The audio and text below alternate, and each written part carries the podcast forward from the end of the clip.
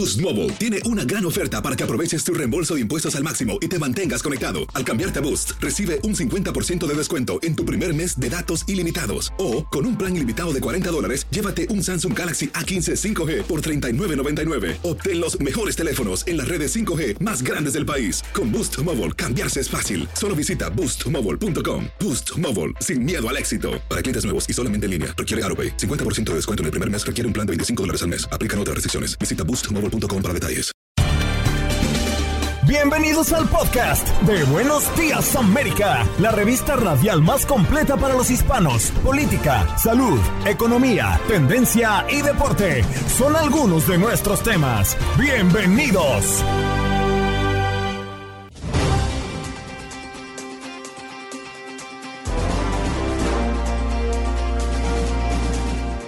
Hoy en Buenos Días América hablamos de una gran explosión que daña gravemente el puente de Crimea y es un duro golpe para los planes bélicos de Putin.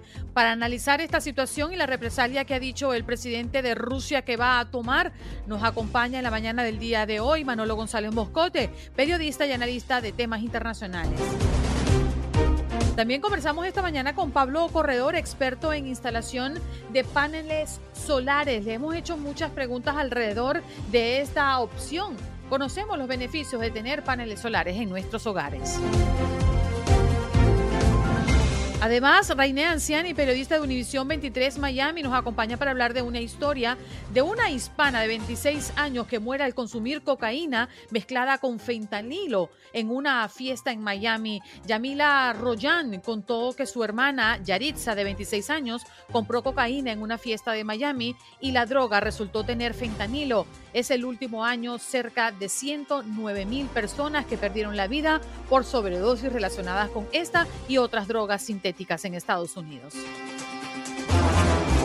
Y en los deportes, Aldo Sánchez para hablar del béisbol de las grandes ligas en su etapa de playoff, también lo que ha pasado en la máxima categoría del automovilismo, la Fórmula uno, y Verstappen siendo campeón tras el Gran Premio de Japón, muy controversial por cierto, el fútbol internacional, el fútbol mexicano y también la N F L, que ha tenido actividad dura durante este fin de semana. ¿Qué pasó? ¿Qué pasó? ¿Qué pasó? Mientras usted dormía. Mientras usted dormía.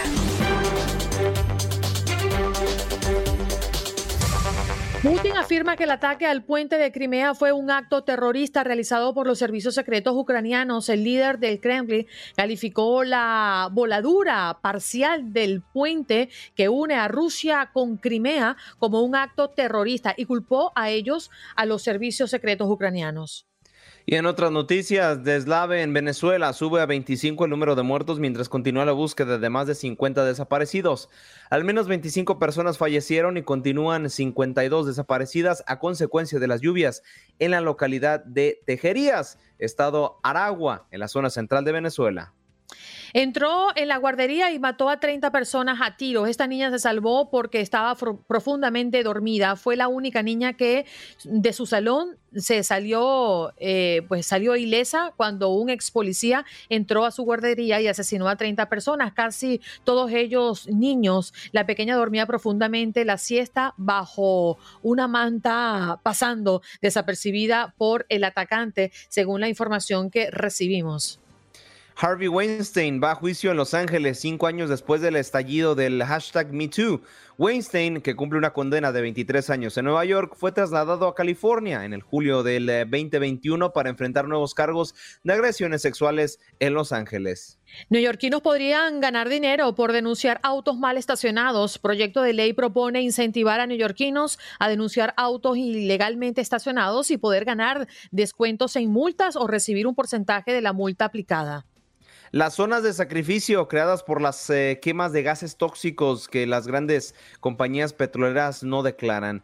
Eh, estas principales compañías, de las cuales des- destacan B P, Eni, ExxonMobil, Chevron y Shell, queman gas natural y derrocha exceso de gas liberado durante la producción y en zonas aledañas de donde se hace este proceso. Y si nos vamos al sur de la Florida, la Comisión de Miami-Dade está evaluando una propuesta para mover la línea imaginaria que impide la construcción de desarrollos urbanísticos hacia el sureste del condado, como una forma de combatir la crisis de vivienda que se vive en el área. Necesito un futuro para mis hijos. Miles de venezolanos se arriesgan en una selva mortal para llegar a los Estados Unidos. En la peligrosa zona del tapón de Darién convergen dos crisis, el desastre económico y humanitario que azota Sudamérica y la encarnizada batalla por la inmigración que se desarrolla en Washington. Noticias que nos llegan desde Texas. Investigan tiroteo que deja a dos personas muertas en una vivienda al sureste del condado Harris. Un hombre llegó a casa de su exnovia, le disparó, la mató y después se quitó la vida de un balazo. Es lo que han indicado las autoridades de la oficina del sheriff del condado de Harris. Y en resultados deportivos, la Major League Soccer se vivió el Decision Day con resultados como Orlando City ganándole dos por uno al Columbus Crew, la sorpresiva derrota del L A F C uno por cero frente a Nashville Soccer Club. Para finalizar, el Seattle Sounders empató dos por dos frente a los San Jose Earthquakes y el L A Galaxy se impuso tres por uno al Houston Dynamo.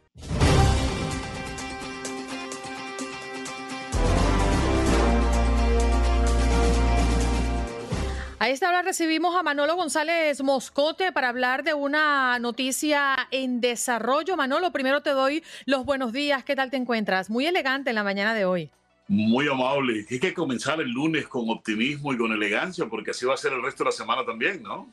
Esperemos, esperemos. Oye, Manolo, las cosas están bien complicadas en Ucrania a propósito del conflicto con Rusia, en un eh, duro golpe definitivamente para el presidente de Rusia, Vladimir Putin. Una gran explosión dañó gravemente el único puente que conecta Eh, la anexada península de Crimea con la parte continental de Rusia, paralizando una ruta de suministro clave para la guerra de Moscú en Ucrania. Y esto ha provocado una locura, ataques que de hecho justamente en nuestros titulares en la mañana del día de hoy estábamos señalando a propósito de lo que ha ocurrido en Ucrania. Volvemos a ver ataques fuertes, personas que fallecen tras este conflicto. Cuéntame cómo están las cosas y cuál es el peligro que ha representado pues este puente de Crimea que lo han tirado abajo.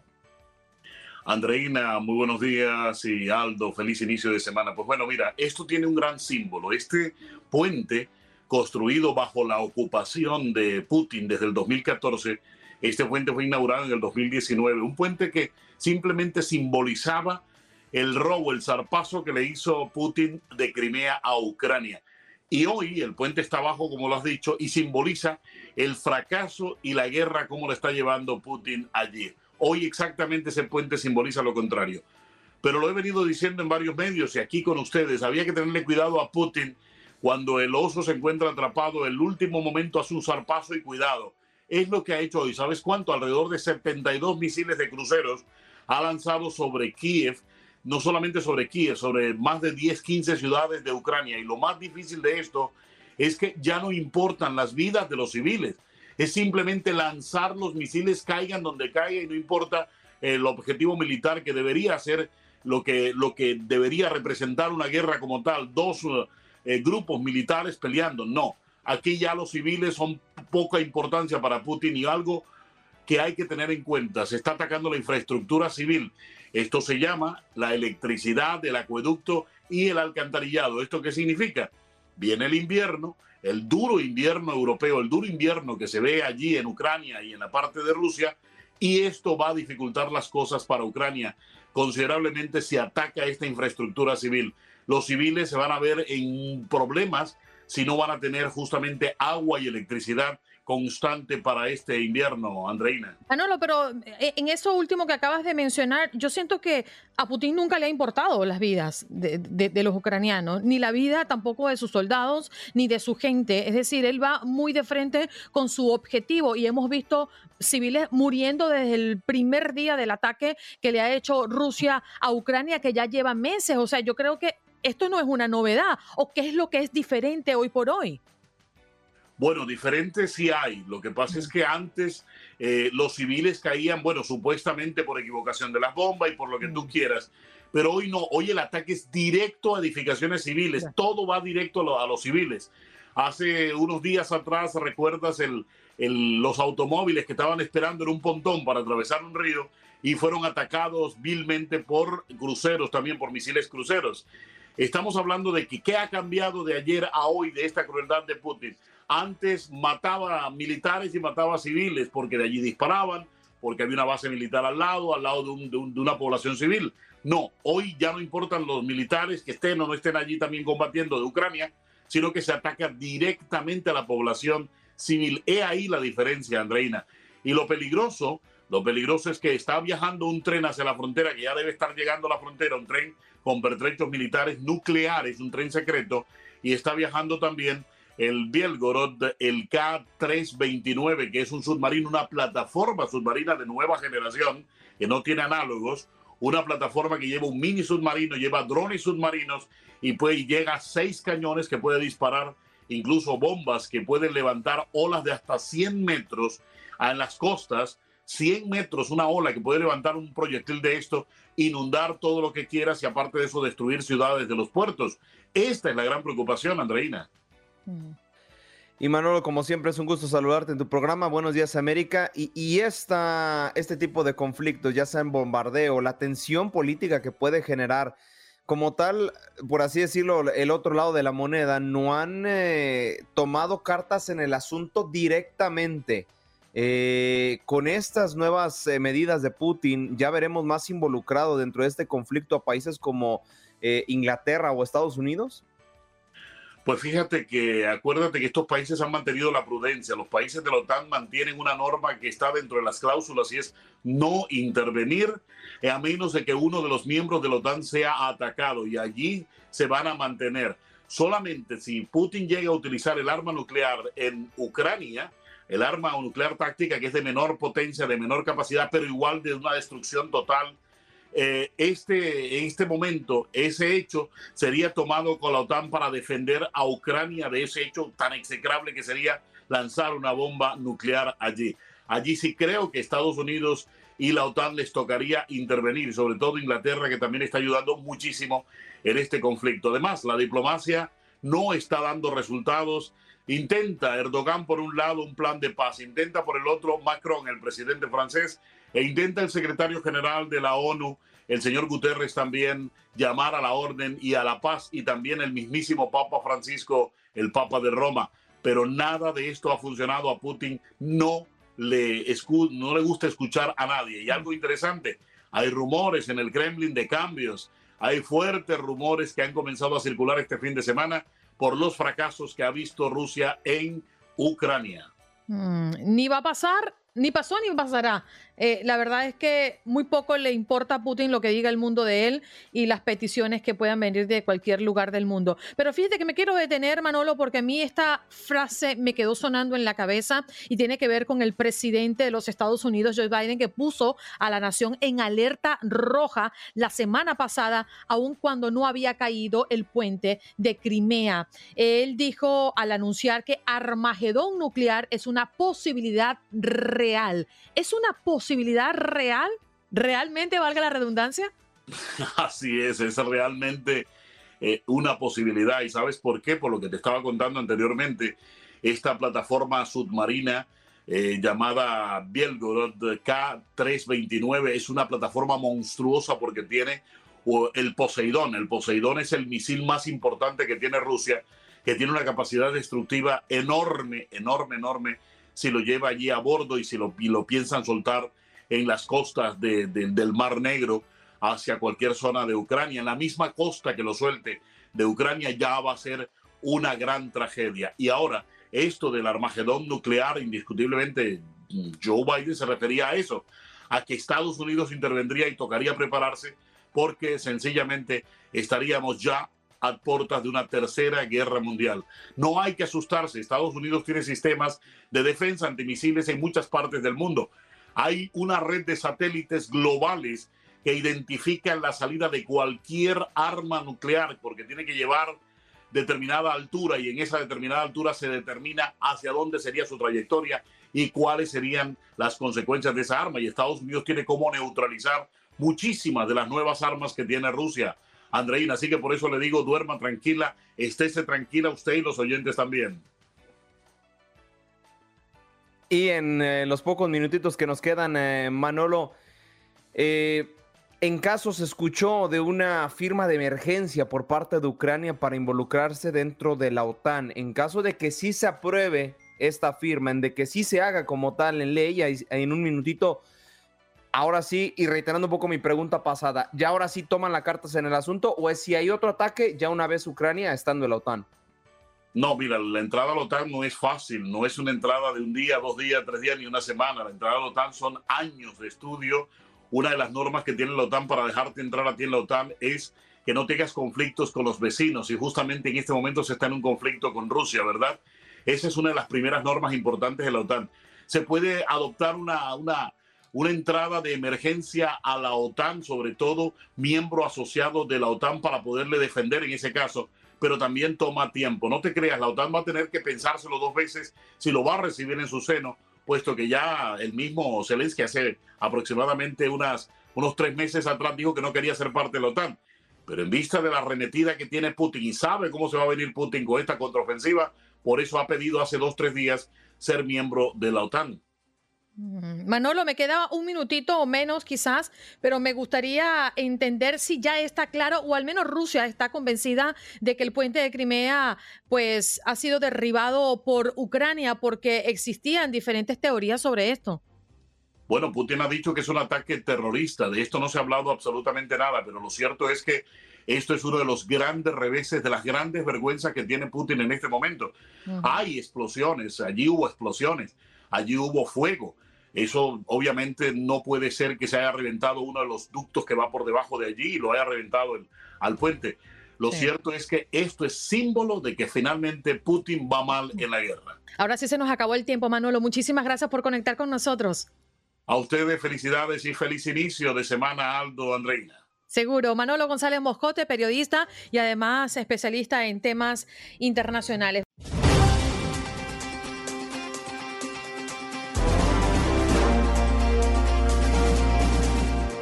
A continuación vamos con nuestro próximo invitado. Yo no sé si tiene su cámara activada porque no veo su cámara activada. Vamos a pedirle que, que lo haga si ya está listo. Muchísimas gracias. Te estamos viendo. Pablo Corredor, experto en instalación de paneles solares. Muy buenos días, Pablo. ¿Qué tal te va? Gracias por estar con nosotros esta mañana. Bien, bien. Gracias por invitarme. La oportunidad me encanta. Bueno, Pablo, fíjate, hay muchas dudas. Desde bien tempranito hemos recibido la llamada de nuestra audiencia y ellos tienen dudas, en principio, si pueden depender totalmente de sus paneles solares. Yo creo que de aquí parte toda la inquietud. A ver qué nos dices. Bueno, depender es una palabra fuerte. Yo diría que suplementar es la palabra correcta para los paneles solares, porque digamos que una casa que ya está conectada a la red eléctrica no tiene necesidad de depender full de los paneles solares, ya que en la noche no hay energía solar. Entonces de, sería depender de baterías, pero te, te, te tendrías que tapar el garaje entero de baterías para que, para que puedas sobrevivir todo el tiempo sin, sin, eh, sin la red eléctrica. Lo que, por ejemplo, nosotros hacemos es suplementar la, la red eléctrica con los paneles solares, con baterías si se quiere también, son opcionales. Mm. Y con eso bajar la cuenta mensual de luz y también protegerse de los huracanes cuando hay, cuando hay cortes de luz de largo plazo. Mm. Como siempre es un gusto saludarte, Pablo, y bueno, creo que aquí viene una pregunta que ya había hecho, pero me gustaría consultarla contigo aprovechando tu experiencia en esto. Los paneles solares, sabemos que económicos no son, entonces en, en estadística se ha demostrado que comprar un carro eléctrico a largo plazo termina siendo lo mismo que invertir en gasolina. Con los paneles solares se ha demostrado algo similar, que a largo plazo lo que invertiste en electricidad es lo que cuesta como tal el panel solar. Pues sí, imagina, estamos, estamos hablando aquí de un cambio de paradigma. Estamos cambiando de que tú, en vez de alquilarle energía todo el tiempo a la red eléctrica, que es lo que estás haciendo probablemente la mayoría de la gente hoy en día, compras tu propia fuente de energía, que claro, tiene un costo relativamente alto porque nunca se ha esperado, pero como también tiene larga vida, los paneles solares tienen una vida esperada entre veinticinco y treinta años. Tú haces una, una inversión una sola vez y esa inversión claramente te, se, se va mejorando, va mejorando tu, tu, tu situación económica todos los años. Mm. Eh, y lo otro que yo siempre recomiendo es que no consideren que sea caro, porque comparado con el costo de energía, en realidad los paneles solares son baratos. el costo de energía todo el tiempo está subiendo, que por, por no sé si lo saben, pero el costo sigue, el próximo año va a subir más todavía por el, por la, por el problema que está pasando en Ucrania y en, en Rusia con, con el gas natural. Y, y probablemente la gente que tiene paneles solares está protegida de ese aumento de costo de energía.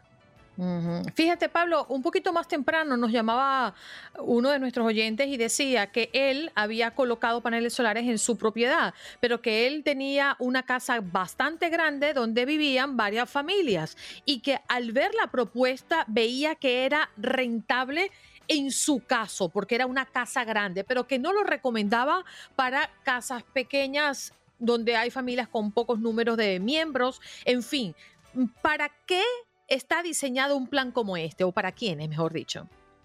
Pues lo que pasa es que lo, una instalación de paneles solares tiene varios costos fijos. Por ejemplo, el costo de sacar los permisos, de hacer la ingeniería, de hacer todo ese, el diseño. Esa, ese, esa porción vale más o menos lo mismo, no importa el tamaño del proyecto, claro.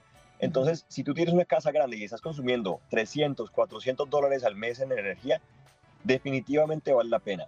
Si tú estás consumiendo, no sé, cincuenta, cien dólares al mes, muy difícil vas a llegar a un, a un tamaño, a una escala de proyecto donde esos costos fijos se diluyan suficiente dentro del costo de los paneles solares, que son, digamos que el equipo, que es más barato, porque ya es, eh, es algo que con, el, con más volumen se, se vuelve más barato. Y, y entonces digamos que ese es más o menos el, el, el punto clave para entender. Es que le, le, le recomiendo definitivamente a cualquier persona que consuma más de doscientos dólares mensuales en energía en que revise el tema de los paneles solares. Por debajo de cien tiene que ser alguien que sea muy amante del medio ambiente. Y, y por cierto, Pablo, eh, mucho se habla de las smart house, de que bueno, ya los paneles solares son cosas actuales. Y desmentir el mito, ¿no? Como tal, ¿los paneles solares se pueden instalar en una casa tradicional o si necesitas como tal que sea algo moderno o qué estructura necesitas? La verdad, digamos, en una casa que tiene buena estructura, que un, con un techo de menos de veinte años, quince años, lo más probable es que sí se puedan instalar. Ahí te, también depende de, de la locación, o sea, si es una casa en un sitio como la Florida, que es donde nosotros actuamos, probablemente es una casa diseñada para aguantar con vientos de huracán.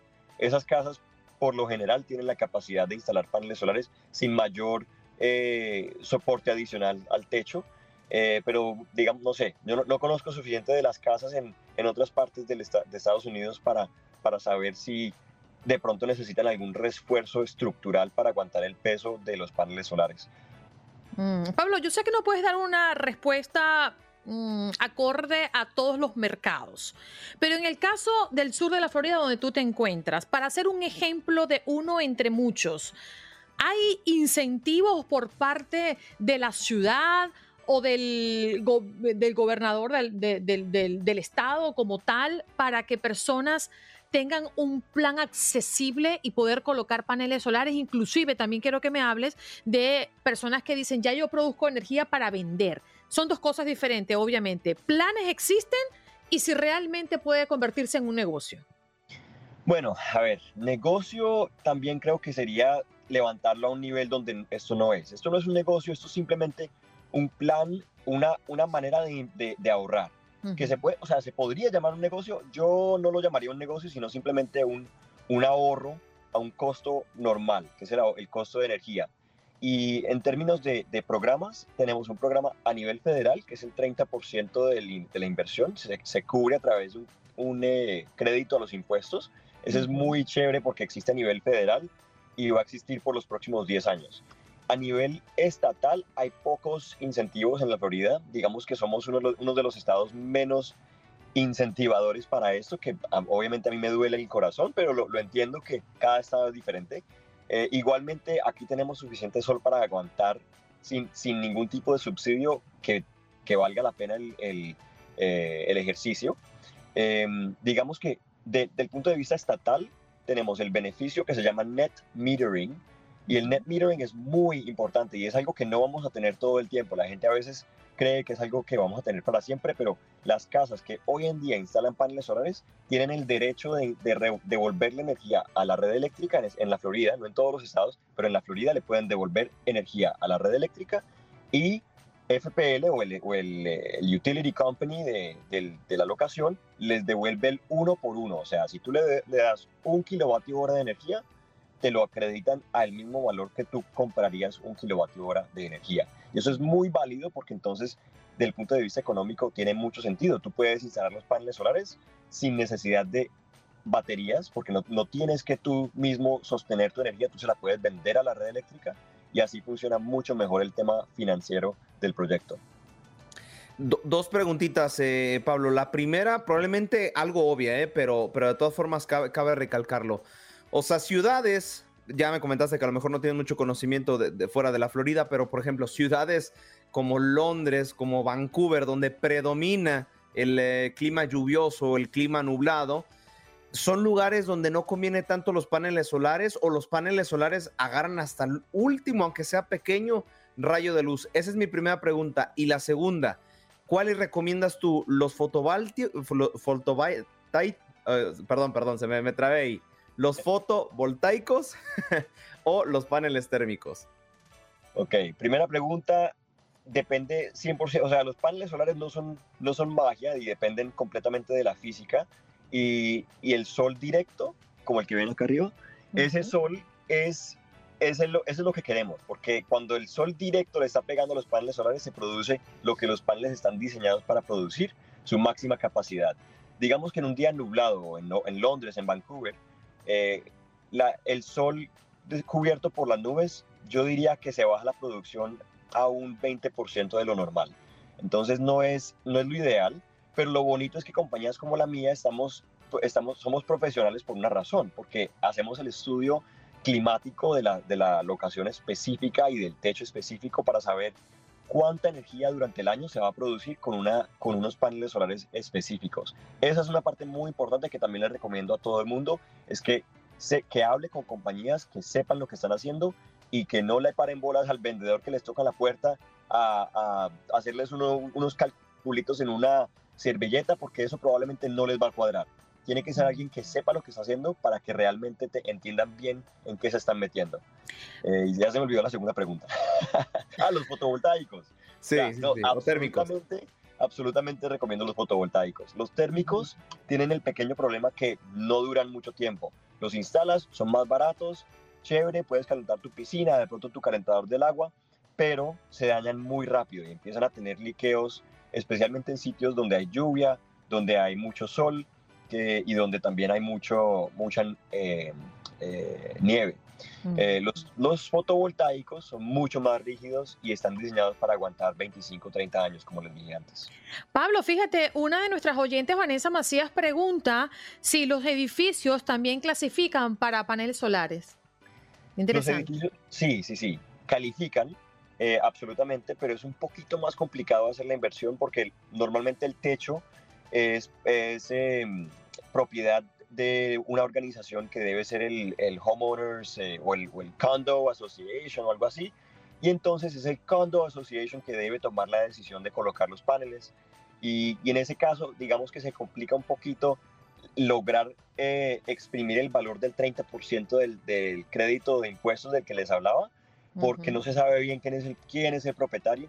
También nosotros podemos ayudar con eso, pero él, se vuelve un poco más complicado que cuando es simplemente una casa con su, propio, con su propia cuenta en, en, energética, su propio techo. Ahí, se vuelve, ahí es donde es muy fácil hacer la inversión. En, una, en un edificio se vuelve más complicado, pero también se puede hacer. Interesante. Fíjate, eh, Pablo, también surge la curiosidad. Estos paneles solares, ¿cuánta vida tienen? Es decir, ¿ya llega un tiempo en que tienes que reemplazarlo y reinvertir en ellos?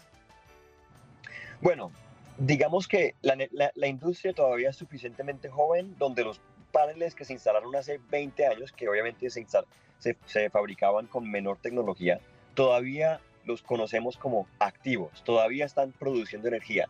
Entonces podemos eh, asumir que los paneles que instalamos hoy en día van a durar por lo menos veinticinco a treinta años. De ahí en adelante, ¿qué pasa? Van, se van degradando. Entonces, la mayoría de los fabricantes de, de paneles solares dicen que listo, en veinticinco años garantizamos, porque están garantizados, a que vas a estar todavía produciendo el ochenta por ciento de lo que producían inicialmente. Esa parte la sabemos.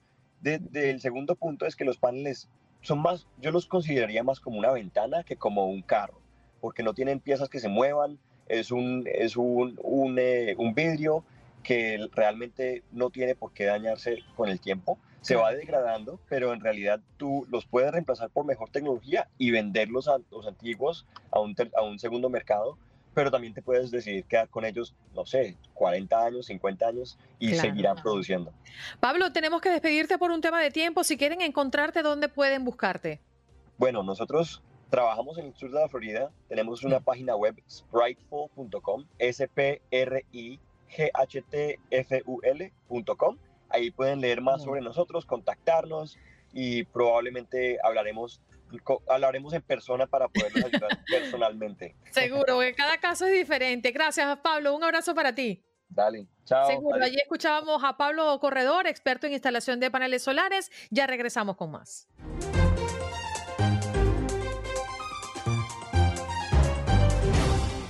Nos vamos de inmediato a saludar a nuestra periodista de Univisión veintitrés Miami, Rainé Anciani, que hoy nos acompaña en Buenos Días América. Rainé, muy buenos días. Gracias por estar esta mañana con nosotros.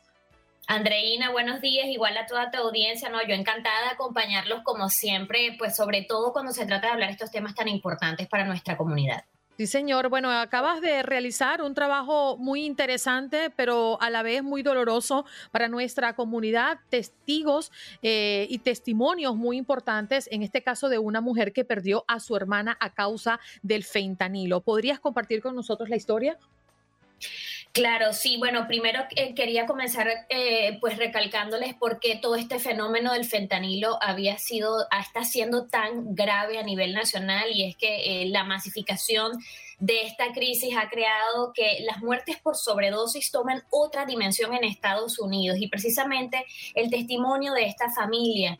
En este caso hablamos con Yamila Royan, quien es hermana de eh, Yaritza Royan, una joven de solo veintiséis años que murió en pasado mes de diciembre.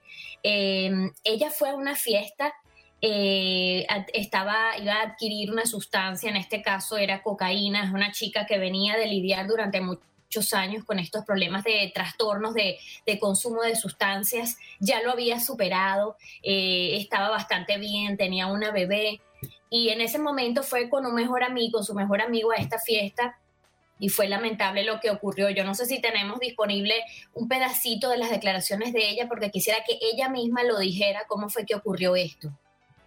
Sustancia era cocaína, pero ella no supo, como muchas personas en nuestra ciudad, como muchas personas en la nación, no sabía que tenía fentanilo. El día siguiente, lamentablemente, recibí la llamada que ya ella no estaba con nosotros. El muchacho también falleció. Entonces, eh, obviamente, es eh, algo que nunca quise, eh, nunca quise recibir esa llamada. Eh, mis padres, imagínense, eh, eh, ni puedo describir el dolor constante, no solo de mí, pero más de mi madre, de mi padre, eh, no se compara. Bueno, y ella ahí, chicos, eh, nos contó en detalle. Es impresionante porque eh, hay una campaña que tiene la D E A que dice One Kill, One Pill Can Kill, una pastilla puede matar, y exactamente eso fue lo que le ocurrió a Yamila. En este caso no fue la presentación de una pastilla, eh, ella sí estaba tratando de comprar una droga, sabemos, ilícita, pero eh, el detalle, lo que está ocurriendo es que los traficantes están colocando el fentanilo porque es una droga que le sale mucho más económica. Y el mezclarla con la heroína, con la cocaína, con diferentes sustancias, tratan de hacer que sea más adictiva para, lo, para la gente que la compra. Y ahí es donde está el grave peligro, porque el fentanilo es cincuenta veces más potente que la heroína, para que tengamos una idea. Entonces, solo dos miligramos de fentanilo acaba con la vida de una persona. En este caso, tanto Yamila como su mejor amigo murieron esa misma noche. Los llevaron a, a una clínica y, como dijo su hermana, al día siguiente murieron los dos. Para que tengamos una idea de lo letal que puede ser. Y lo grave, eh, Andreína y Aldo, lo que está pasando es que esto es una crisis que tiene muchas caras. No solo es o ataca a personas que con conciencia van a comprar algún tipo de droga y quizás se las meten sin ellos saber, sino que también tienen la cara de las personas que simplemente quieren comprar medicinas en línea. Y con esto quiero ser muy, muy enfática. Las medicinas en línea tenemos que estar muy alerta. La D E A está alertando que también los traficantes están colocando, falsificando en laboratorios clandestinos medicinas que usamos tú, yo, todos nosotros en el día a día para el dolor, como la oxicodona, como el Xanax, como Percocet. Simplemente pastillas de uso común falsificadas, les colocan fentanilo y también hay muertes por esa causa. Personas que de pronto la compran a personas eh, en la calle, que se las ofrecen a mejor precio, pá- eh, páginas eh, quizás que no son de tiendas autorizadas, que no son farmacias autorizadas. El llamado es que la gente ahorita en estos tiempos tiene que estar más alerta que nunca. Busque tiendas autorizadas, señores, busquen farmacias eh, que, sabe, que sabemos tienen medicinas legítimas. No nos arriesguemos a comprarlas en sitios extraños por un, o por unos dólares menos, porque nos puede costar la vida. Así es, es una crisis que tiene muchas caras. También incluso tan grave es que estos traficantes han ido tan lejos que lo están poniendo en dulces, en chocolates, en las llamadas rainbow, eh, pastillas estas o pastillas arcoíris, simplemente unas pastillas de muchos colores que parecen muy atractivas. En algunos casos, yo que tuve la oportunidad de entrar al laboratorio de la B E A, me mostraron presentaciones absurdas. Uh-huh. Por ejemplo, eh, están falsificando la presentación, cómo lucen la presentación de dulces muy conocidos que mi hijo, que tu hijo, que mucha juventud compra hoy en día, que es, eh, parecen como las gomitas ácidas, que son sí. bien famosas, y resulta que están contaminadas con fentanilo. Esto está René, llegando a las escuelas. Y, y el gobierno de Estados Unidos, ¿qué está haciendo en cuestiones de calidad? Porque el fentanilo, a hablar de que es entre cincuenta y cien veces más potente que la morfina, o sea, es una cosa sumamente letal. Eh, ¿Qué protocolos están haciendo para este tipo de tráfico de drogas, para que no se les filtre? Porque estamos hablando en una noticia también reciente que venía en un Lego. Entonces, imagínate cómo de verdad los traficantes tienen esta urgencia de exportar dicha droga. ¿Hay alguna regulación? ¿Están haciendo algo al respecto para hacer filtros más exigentes? Mira, ellos simplemente están, eh, nosotros hablamos con ellos y de ellos, ellos estaban hasta desesperados por darnos la información, sobre todo en español, porque sentían que la comunidad hispana tenía que cuanto antes divulgarse esto, ¿no? Lo que ellos nos dicen es que la entrada de este tipo de droga, del fentanilo específicamente, por México es impresionante. En muchos casos se origina en China, luego pasa a Estados Unidos a través de México. Ellos nos dicen por todas las vías, por correo, vía terrestre, en avión, por todos lados la hemos conseguido. Entonces, ¿qué pasa? Ellos están teniendo, eh, según nos han dicho, una un, es prácticamente su prioridad número uno ahorita para la D E A, porque, como les dije, eh, solamente entre enero del dos mil veintiuno y febrero del, dos mil veinte, de, de, del dos mil veintidós hemos tenido más de ciento nueve mil muertes, y eso es un nivel récord de muertes por sobredosis en Estados Unidos. Uh-huh. Eh, se está masificando el, el, el, el fenómeno. Ellos están, eh, lo primero, eh, acudiendo a la campaña pública, porque como les digo, es difícil cuando están acaparando todos los frentes estos traficantes. O sea, la, la falsificación de medicinas, eh, de dulces. Por otro lado, en el mercado de tráfico de drogas, también mezclándola con otras, y por esa causa también mucha gente perdiendo la vida. Eh, ellos dicen que están lo primero con esta campaña, pero sobre todo están poniendo la lupa en todos los puntos de control, todo lo que tiene que ver con el fentanilo. Incluso se han encontrado frente a escuelas. Eh, leían estos días en un auto, eh, kilos y kilos de fentanilo eh, fueron incautados en un auto frente a una escuela. Así es que es un problema de salud pública que estamos teniendo. Importantísimo que, que todos, todos lo hablemos, los que estemos en los medios de comunicación, porque aún muchas personas no lo saben. Y como hablaba con Andreína, eh, el tema de Halloween es solo una fecha, por nombrar algunas, que nos obliga a tener este tema con los más chiquitos de la casa.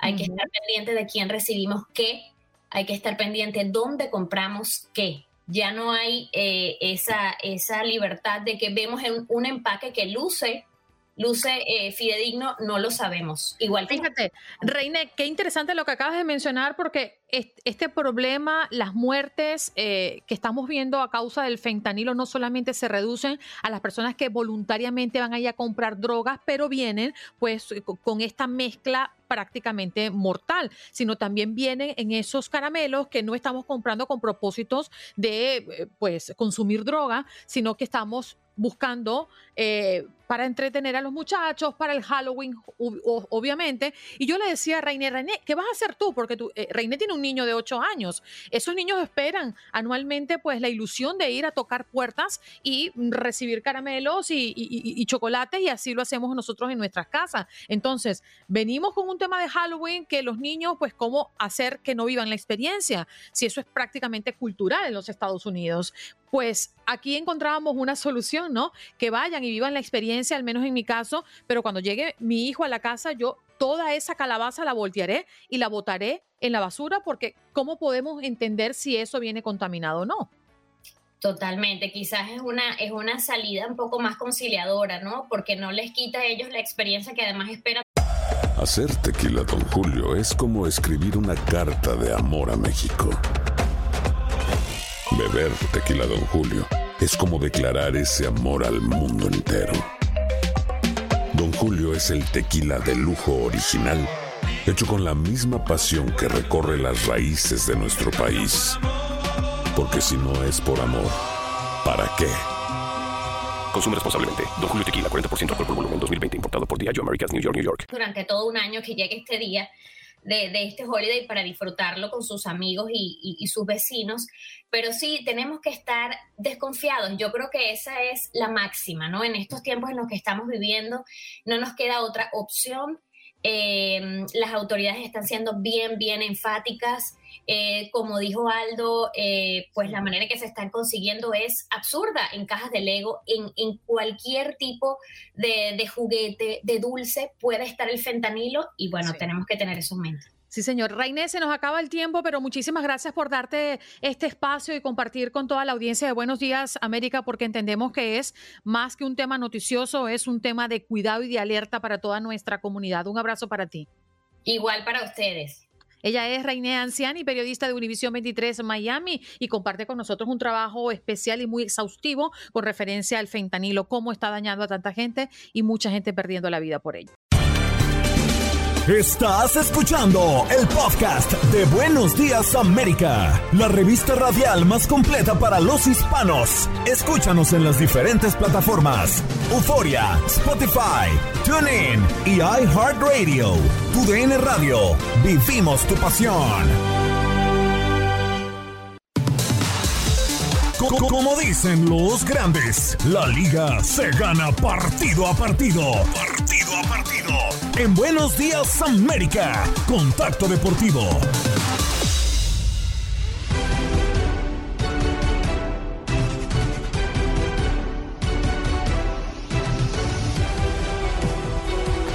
Y señoras, señores, yo les digo, bienvenidos al Octavo Arte, bienvenidos a este lunes. Este lunes de resaca deportiva, ya usted sabe cómo, cómo más caliguana dirán por ahí coloquialmente, así que bueno, vamos a empezar con lo que pasó el día de ayer a través de nuestro domingo de Grandes Ligas. Es que a mí me encanta, porque saben que el día de ayer y el sábado y el viernes tuvieron M L B a través de nuestra sintonía al por mayor. Si no era por nuestra network, era por tu D N Extra, y si no era por tu D N Extra, era por nuestra network, así viceversa. Y pues la verdad es que fuimos testigos de grandísimos duelos. Yo en lo personal, la serie que a mí me, más me pareció atractiva fue la de los Mets frente a los Padres de San Diego. Y bueno, nunca, nunca nos terminaron por defraudar. Pero bueno, que ahora sí, ¿qué pasó el día de ayer? Pues bueno, a través de nuestra sintonía. Oigan, por cierto, también rompimos récord el, el sábado, ¿eh? Tuvimos nuestra transmisión más larga en la poca historia que llevamos transmitiendo en el M L B. Ahí les va cuánto tardamos, ¿eh? Con el buen Enrique Burak y Toño de Valdés. Cuatro horas, treinta y cinco minutos, nada más y nada menos, ¿eh? Ahí está el datillo, el, el duelo entre los Guardians y los Tampa Rays. Nomás lo anotaban y hasta la quinta, perdón, hasta la entrada número quince baja, terminaron por conectar un home run y los Guardians con eso se clasificaban a la siguiente ronda. Pero así es, ¿eh? cuatro horas treinta y cinco minutos desde las once de la mañana, tiempo del centro, hasta las cuatro con veinte minutos. Así es, cuatro con veinte minutos. Bueno, impresionante el tiempo de transmisión. La verdad, el profesionalismo de nuestros compañeros de T U D N eh, fue espectacular. Y del otro lado, ya más en la nochecita, los Padres terminaron por eh, pasarle por encima a los New York Mets. Parecía, ¿no?, que iba a ser una llave mucho más pareja. Eh, porque bueno, en la primera sí también los Padres le metieron una paliza a los Mets el viernes. El sábado los Mets le regresaron el favor a los Padres y ya para el domingo este conjunto de la California terminó por imponerse a los de Nueva Jersey. Ya lo comentamos de los titulares, los eh, Dodgers eh, en un ligero derbi de California se están enfrentando a los Padres, porque bien sabemos que la rivalidad es con los angelinos, pero bueno, no están en la competencia. Los Astros estarán recibiendo a los Mariners, que los Mariners pues ya tenían rato eh, que no clasificaban y pues ahora eh, terminan por definir la serie simplemente en dos partidos, ¿no? Y, y no de cualquier manera, ¿eh? Pues eh, el primero de, dejaron en ceros a los Toronto Blue Jays y en la última, pues bueno, tremendas carreras que terminaron por hacer. Los Braves estarán enfrentando a los Phillies, unos Phillies también que para mí vienen siendo un caballo negro, eh, muy calladitos. Eh, tú preguntas por los Phillies, cuando preguntas por favoritos de esta temporada, incluso hasta pones a los Mets encima de, de los Phillies. Y mira, reitero, muy calladitos y ahí metiéndose, metiéndose a las fases finales.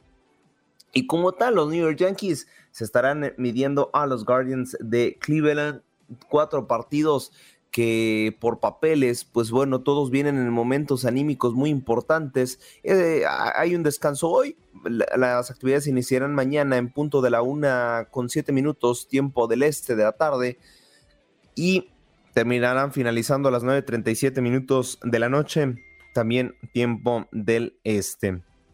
Así que bueno, mucho de la expectativa. Ya estamos en la serie, en la serie sabrosa, ¿eh? Ya estamos en lo mero mero, como digan por ahí en mi país, de cara a lo que será la postemporada de la Major League Baseball. Estamos en las series divisionales, ya estaremos en las finales, eh, en las series de campeonato, mejores conocidas como las finales de conferencia, y finalmente la serie mundial. Es que de verdad, esta fase es la que, pues por si a usted no le gusta mucho ahí el béisbol, de que pues, ay, la fase regular dice, no, pues que se me hace muy lento esto y el otro, créame que para la serie divisional y para las finales de conferencia, la cosa se pone, ay, ay, ay, ay, ay, ay, al rojo vivo, ¿eh? Y esta todavía no se juega, cuatro partidos de siete, ¿eh? Para recalcar, hay nuevo formato y simplemente es quien gane, como los volados, tres de cuatro, tres de cuatro, así es. Entonces vamos a ver si sí, nos logran dar tremendos partidazos, ¿eh? Así que bueno, eh, así las cosas por el momento, lo que viene siendo la Major League Baseball.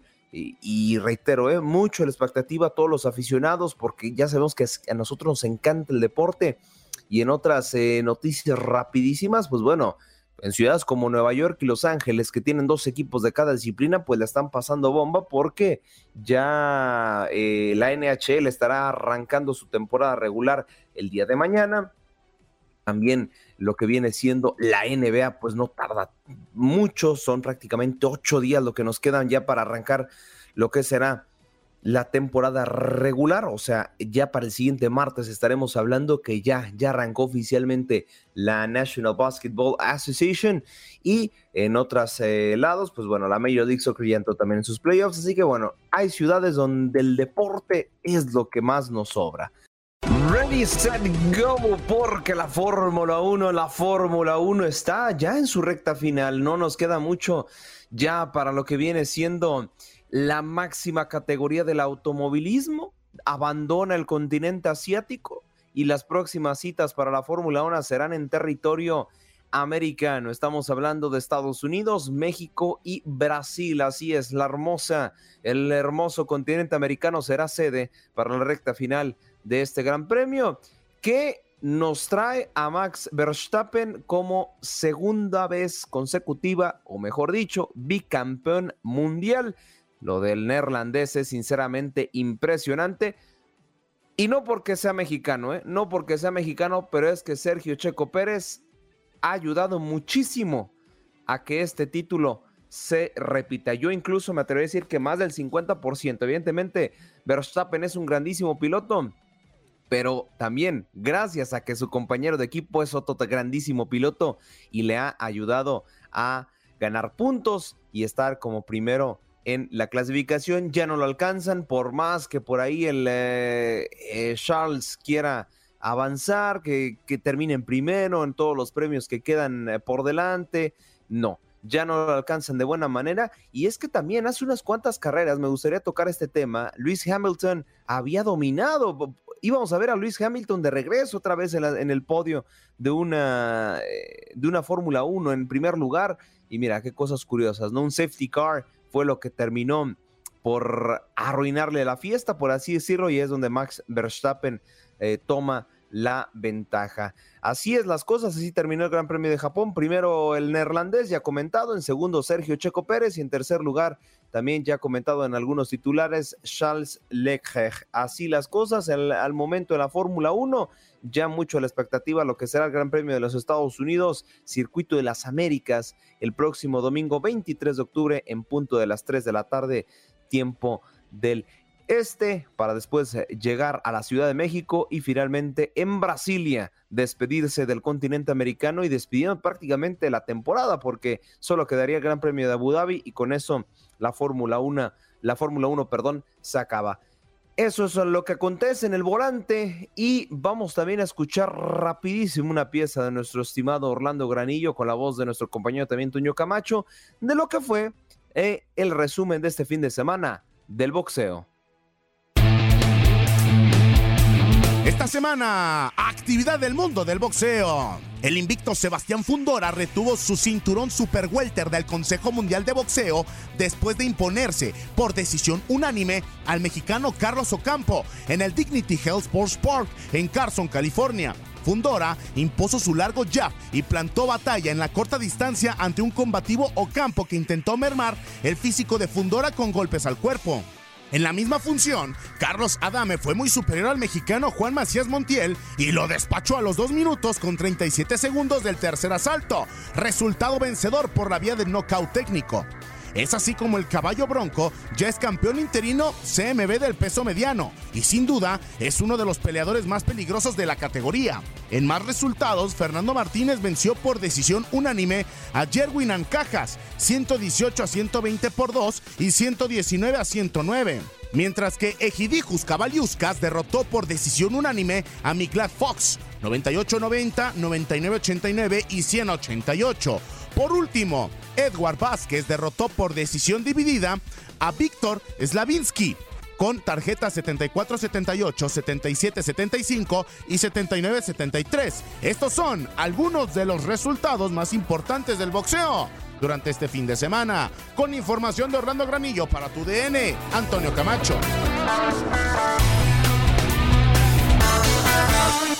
Recuerden, recuerden que hoy es hashtag lunes de resaca deportiva y ahora sí que uno ya no sabe ni de cuántos temas tocar porque son muchísimos los que nos llovieron a través del fin de semana y es que a través de manera local y sus estaciones locales, válgame la redundancia, se llevará a cabo el domingo de la N F L e iniciando primero con una tremenda paliza de verdad de los New England Patriots, veintinueve a cero a los Detroit Lions. Eh, si el conjunto de Detroit es de los planteles más limitados de la N F L. Tienen apenas cuatro derrotas y solamente una victoria. Los New England Patriots, desde que abandonó Tom Brady en la institución, les ha costado. Les ha costado como tal las temporadas. Esta no es la excepción. Ya llevan tres perdidos y bueno, apenas con esta su segunda victoria.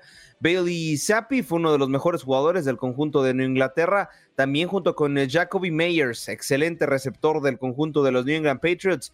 Yo ya lo quiero también para mis L A Chargers, pero eh, histórico, eh, de verdad. veintinueve a cero. Dejar para empezar en cero a tu rival es difícil, a menos también que tengas una excelente defensiva. En otros también resultados, los L A Chargers impusieron treinta a veintiocho en una feria de touchdowns en lo que viene siendo Cleveland. Ya prácticamente lo último se definió en el cuarto cuarto, estábamos al filo de la butaca todos los fans de la N F L porque el partido estaba muy parejo, ¿eh? demasiado parejo. Justin Herbert tuvo el quarterback de este conjunto, tuvo un partido ciertamente flojo a pesar de haber tenido una anotación, pero yo me quedo más con el partido de Jacoby Brissett a pesar de la derrota de los Cleveland Browns. Eh, reitero, un partido que nos tuvo sumamente entretenido, otro que también estuvo muy entretenido y se agradece que nos den ese tipo de espectáculos, es la victoria también treinta y nueve a treinta y dos de los New England Saints frente a los Seattle Seahawks. Fue una feria también aquí de touchdowns, de goles de campo. El más flojito fue el tercer tiempo y tenía catorce, catorce puntos. Entonces ahí ustedes verán cuánto nos divertimos todos los fans de la N F L. Andy Dalton este, está teniendo un temporadón, está teniendo por lo menos una actuación en cada partido de los Saints. Y del otro lado, Geno Smith de los Seattle Seahawks, pues se llevó, se llevó también los reflectores, tres touchdowns, doscientas sesenta y ocho yardas lanzadas. La verdad es que son números impresionantes para sus respectivos quarterbacks. Impresionante, reitero, este gran encuentro, y se disfruta, se disfruta que nos den así. Cuando hay buenas anotaciones, por buen nivel de juego se agradece, pero también es una cosa a considerar por parte de todos los clubes, ¿eh? Esta temporada se están dando demasiadas palizas, o sea, a lo mejor estamos, eh, por ahí la N F L debería considerar, pues, trabajar un poco mejor sus defensas, ¿eh? Así que bueno, eh, del otro lado también los eh, conjuntos de los Cowboys sigue ganando veintidós a diez. Para toda la afición de Dallas, yo estoy con ustedes, los Dallas Cowboys ya merecen por lo menos, pues bueno, mínimo meterse por ahí al, al, al Super Bowl, porque ya son varios años de sequía. Es de las aficiones que más mueven gente, es de los equipos más mediáticos de la N F L, y bueno, van varias temporadas que han quedado muchísimo a deber. Lo de Dallas Cowboys ahora sí fue un juego colectivo, no hay ni alguien individual que haya destacado, todos tuvieron un excelente partido. Y por parte de los vigentes campeones, que vaya temporadón y vaya papelón que están haciendo, Matthew Stafford, grandísima. Eh, también el partido, a pesar de la derrota, de la derrota, perdón, una intercepción, un touchdown y trescientas ocho yardas lanzadas. Impresionante el partido. Tener sus números es muy, pero muy bueno para su quarterback. Y para finalizar, ya también comentado los titulares, los Baltimore Ravens impusieron diecinueve a diecisiete en un partido muy cauteloso, porque los dos estaban jugando como tal su posición en la liga, a, en la conferencia, perdón, americana del norte. Estaban como tal jugándose el liderato, y a fin de cuentas los Ravens es el equipo que se lleva la primera posición frente a los Bengals. Reitero, un partido muy cauteloso de ambos conjuntos, cuidaron más la defensiva que la ofensiva, y también ese tipo de partidos se agradecen. Hoy, eh, nuestro Monday Night Football, los Kansas City Chiefs estarán enfrentando a Las Vegas Raiders en un grandísimo partido que promete también de muchas anotaciones. Ojo con Las Vegas, ¿eh? Se enfrenta al equipo con la mejor ofensiva de la N F L, los Kansas City Chiefs, que ellos dicen, si no anotamos treinta para arriba, pues mejor para qué nos presentamos. Así de verdad está de fuerte su ofensiva. Patrick Mahomes está en un momento impresionante, prácticamente cualquier pase que mande va a terminar cerca de touchdown, en zona roja, o bien eh, en una anotación para el equipo de Kansas. Eh, la N F L, pues bueno, recuerdo cuando apenas estábamos tocando la semana uno y ahora estamos en la semana cinco, caray, cómo pasa el tiempo. Ya estaremos también hablando de la semana seis esta semana. En Thursday Night Football, los Chicago Bears estarán enfrentando a Washington, y así sucesivamente. Recordarles que Miami, Nueva York, Chicago, Dallas, Houston, eh, mismo Seattle, varias frecuencias locales, llevamos a cabo los partidos de N F L y también uno que otro partido extra, para que estén muy atentos a su programación, porque la N F L también se vive a través de la señal de T U D N Radio. Nosotros más que encantados de llevarles varios deportes.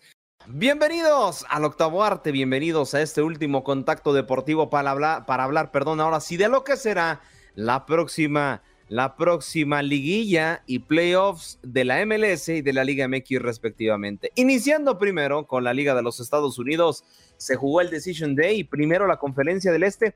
No se jugaba mucho la Conferencia del Este, era prácticamente tres lugares, dos boletos, solamente un equipo se jugaba como tal la permanencia. Y mira cómo son las cosas, quien terminó por sucumbir en la última jornada, a pesar de que tenía todo para pasar a la siguiente ronda, es el conjunto del Columbus Crew, que Orlando venía a la baja y termina por ganarle dos por uno a este conjunto, y con esta victoria, pues se ponen como tal al frente en la clasificación, dejando afuera, reitero, el equipo de Cristóbal Colón. Los equipos que quedaron dentro: Filadelfia avanza de manera directa a las semifinales de conferencia, el conjunto de Montreal estará recibiendo al Orlando City, New York City Football Club estará recibiendo al Inter de Miami en sus primeros playoffs, y New York Red Bulls estará haciendo lo propio frente a Cincinnati en los playoffs de la Conferencia del Este. Pasámonos a la otra costa, la Conferencia del Oeste, porque aquí era más, más peligro la cosa, ¿eh? Y creo que la M L S, no sé si lo hizo adrede, no sé si eran videntes para checar, pero eran ocho clubes, y, perdón, cuatro clubes y solamente dos puestos para clasificarse a los playoffs. Y curiosamente estos cuatro clubes se estaban enfrentando. Estamos hablando del Real Salt Lake frente a Portland Timbers y el Minnesota United frente a Vancouver Whitecaps. Estos cuatro se están jugando las últimas dos posiciones de la conferencia. Y bueno, el Real Salt Lake dijo: estoy en casa, vamos a cerrar de la mejor manera y vámonos, que le ganan tres por uno al Portland Timbers. Y del otro lado, noticias tristes para mí, pero noticias muy buenas para la afición de Minnesota, porque terminan ganando dos por cero a los Vancouver Whitecaps y con eso se clasifican a la siguiente fase, dejando fuera en la Conferencia del Este a Portland Timbers y a el conjunto de las Capas Blancas. Se quedó fuera estos dos equipos del Pacífico y estos dos terminan por estar adentro. El L A F C clasifica de manera directa a las semifinales de conferencia por ser líder y también campeón de la, de la Supporters Shield. El Austin Football Club se estará enfrentando al Real Salt Lake, el F C Dallas al Minnesota y L A Galaxy frente a Nashville. Recordarles también que este sábado quince de octubre vivirán los playoffs a través de la señal de T U D N y de T U D N Radio para que puedan tener eh, esta gran cobertura. Y ahora sí, dejando de un lado la Major League Soccer, vámonos a la poderosísima Liga M X, porque primero se jugaba el partido entre Tigres y Necaxa.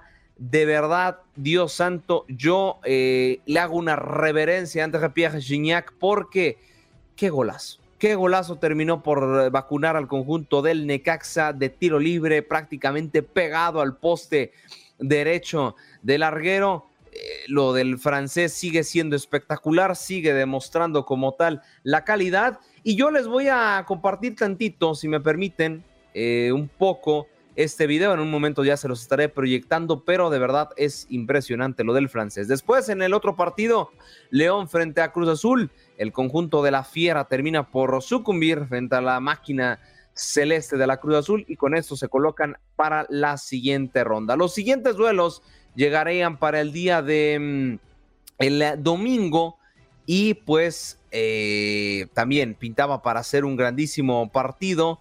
Eh, el conjunto de Juárez nunca le había ganado a Hernán Cristante en un duelo directo a lo que viene siendo Nacho Ambriz, eh, y así que prometía mucho, ¿no? Por ahí, por estadística, un equipo siempre abajo termina por pasar, y esta vez no pasó, pasaron los primeros de arriba, pero también eh, terminaron por llevarse la victoria, y también un golazo, un golazo de Marcel Ruiz. Este sí, déjenme, se los comparto en video, porque la verdad hay que hacerle una reverencia a tremendo golazo. Para los que nos están escuchando, se los voy describiendo. Viene por el sector de la derecha, el Fideo Álvarez hace un taconazo, y bueno, Marcel Ruiz simplemente de pierna derecha le dice chao, chao al arquero, y termina anotando un tremendo golazo junto con el de Gignac. Yo lo colocaría como los mejores de la jornada. Y finalmente, finalmente, pobre nuestro buen George, las Chivas Rayadas del Guadalajara tenían para jugar el Clásico Nacional en liguilla, y no, el Puebla les repite la dosis,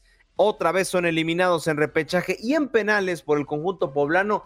Algo que sorprende, algo que sorprende porque, para empezar, anímicamente Chivas venía, a ver, venía de empatar literalmente en el último segundo con gol de, de Cisneros, y pues eh, ya termina por llevarse la victoria a fin de cuentas. Y para lo que viene siendo los penales, el Canelo Angulo termina por fallar el penal, se termina por resbalar, y ya con eso se lleva la victoria. Las Chivas pues se quedaron con las ganas, y se, qued- y se hay rumores, perdón, de que Alexis Vega posiblemente jugó su último partido con el conjunto de las Chivas Rayadas del Guadalajara. Ya se estima, esto no me gusta que lo hagan mucho, lo que lo hacemos mucho, porque me incluyo, inflar mucho a los jugadores, porque ya dicen que después de Qatar va, va a estar en Europa. Yo sinceramente lo dudo, pero así las cosas. La Liga del Fútbol Mexicano, ya para cerrar este segmento deportivo, ¿cómo se estará jugando?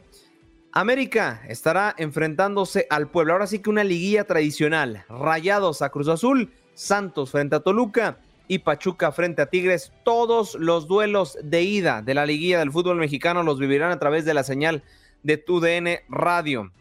Los, los duelos de regreso, de vuelta, América y Pachuca, también los vivirán a través de nuestra sintonía, para que estén muy preparados y muy al pendiente de lo que será nuestra programación. Y con esto estamos cerrando prácticamente nuestro último contacto deportivo.